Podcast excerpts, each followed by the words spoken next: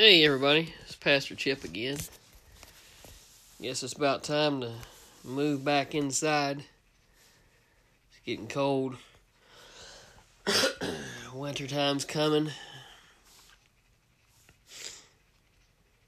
But um been bouncing around Peter for a couple of days or weeks and um today I'm to do it again.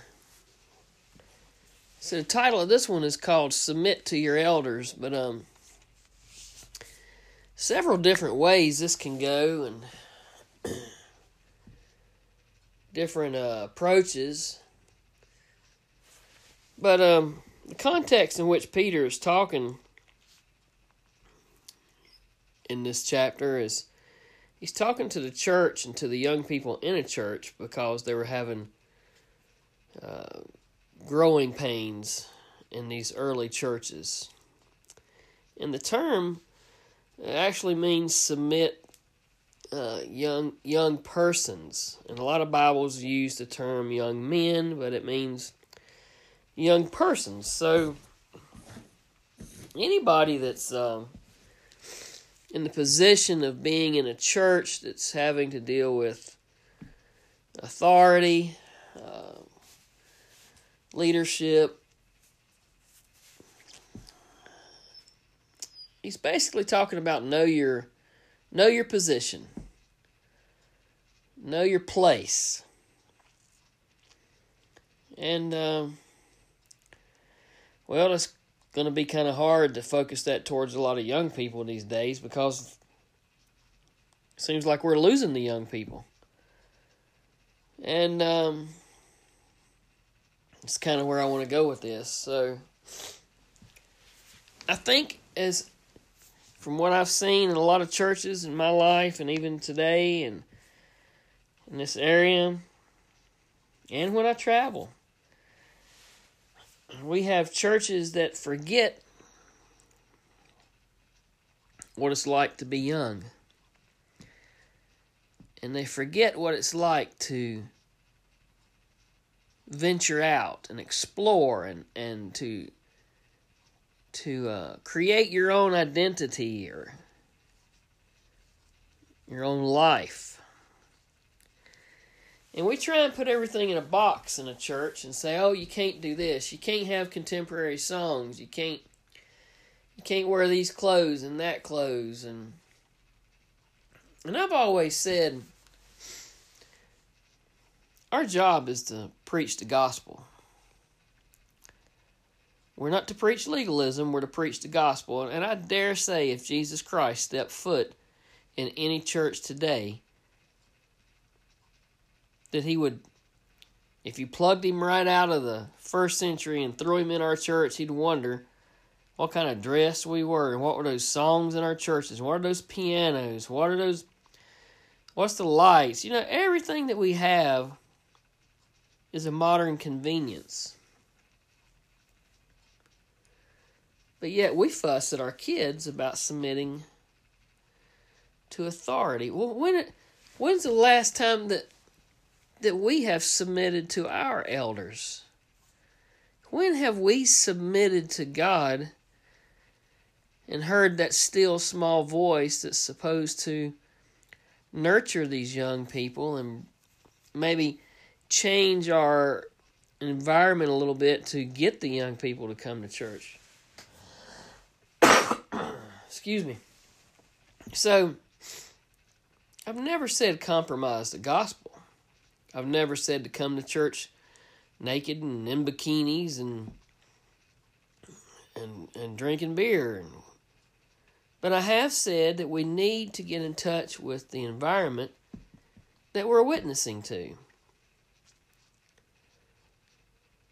You know, talk about bikinis. There are people that go out and witness on the beaches on the East Coast. I'm sure they do it on the West Coast, but they go out and they witness and they talk to people. They don't make them get dressed before they talk to them. They don't make them put on church clothes. What are we doing to meet the people where they are? You know, when Jesus met the people where they were, he didn't tell them to submit to your elders and I mean they did have to submit to authority. He didn't want a rebellious mob, but there was a way and a means to get the point across.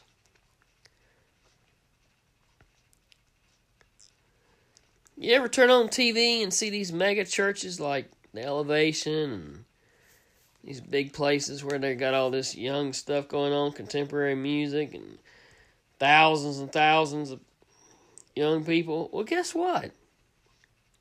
It's because they're thinking about what it takes to get their attention. Some of the methods are overboard, some are a little radical,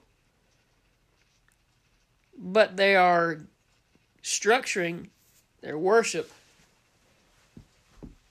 towards the people. I mean, if if if Ford Motor Company and GM and all didn't structure their sales of their product towards people's desires and they were stuck on the old horse and buggy, do you think they'd still be in business? Maybe some of these other businesses would have swallowed them up.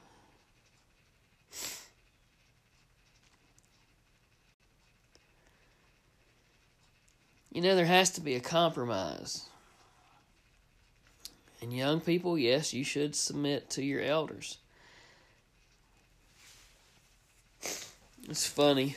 I used to uh, tell my daughter submit to your elders and respect your parents and honor your father and mother and and all that stuff and she'd say Ephesians 6 4 dad and that says fathers do not provoke your children to wrath but bring them up in the training and admonition of the Lord. Well she's right. You shouldn't provoke anybody to wrath. You shouldn't even provoke anyone to wrath at your church that you're trying to get them to submit to your elders. So you see, I spent many, many years in the military and I've interacted with many, many, many a young soldier. And, it, you know, it's the same with my kids. You could beat them till they're blue and they're not going to do it, or you could find a way of motivating them to to be encouraged to do what you want them to do. To see worth in what you want them to do, or to see the way, the error of their ways. And you know, I've learned a lot. It took a long time, and I've learned there are subtle, subtle ways in being a parent and a leader when you ask people to submit to you at church, don't just say to them, Well, I've got a new idea and this is what I want to do. And if they say, Well, well, what's your idea? And you want to argue with them, don't give them any pushback. People like to be involved. People like to know. People like to think that they have something to do with your success or the success of your ideas. So, let some people in on your ideas. Sometimes you just have to let people think it's their idea. Sometimes instead of saying, I have an idea, you could say to the church, you know, the Lord has revealed to me that maybe we need to take this this worship or this church or Sunday school or playground or the carpet search committee or whatever in a new direction. I'm feeling that the Lord is telling me that we need to pursue this avenue. And you see, sometimes people will go, Really? Well, let's talk about what you feel the Lord's telling you. I hate to tell you this. Some people are going to say that's lying, but no, it's not lying. If it's your idea, you've got an idea, and you're in charge of making things better for a church or, or movement forward or whatever. Do you think the thing came up on your own, uh, or did you think maybe God put a little inspiration in your noodle.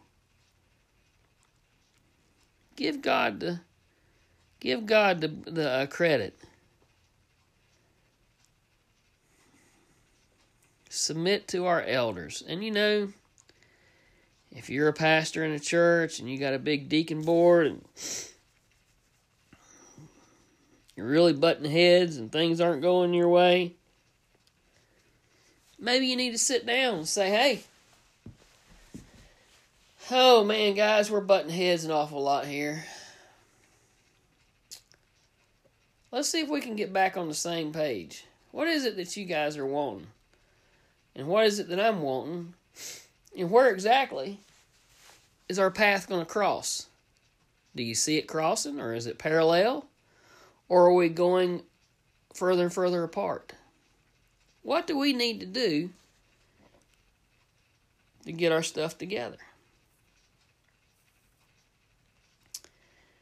Submitting doesn't mean surrendering.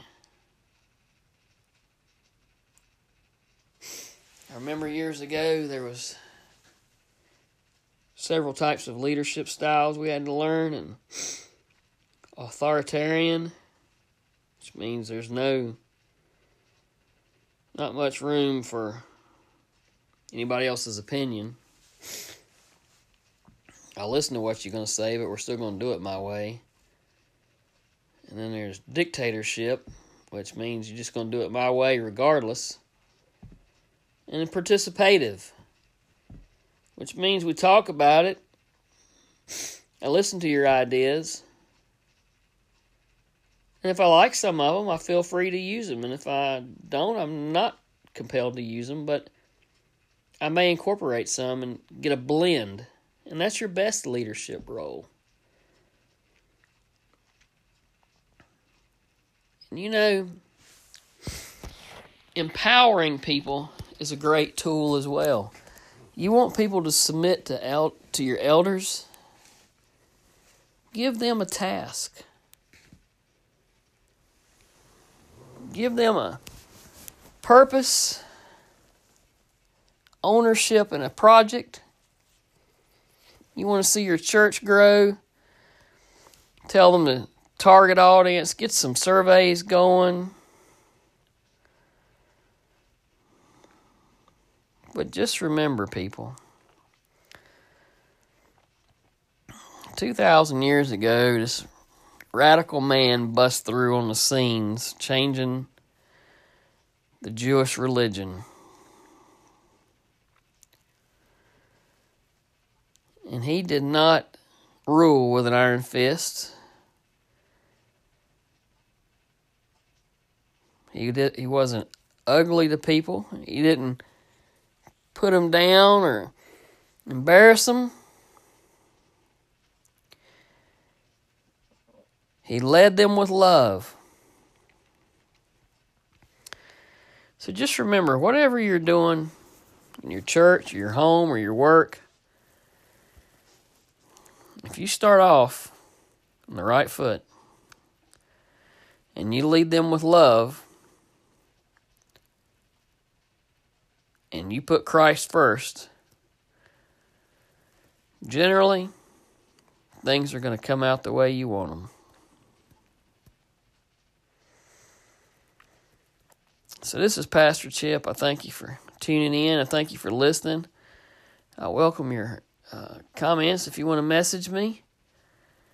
And uh, please keep praying for my granddaughter, Cambry, if you will. And, uh, and uh, thanks to everyone, and, and God bless.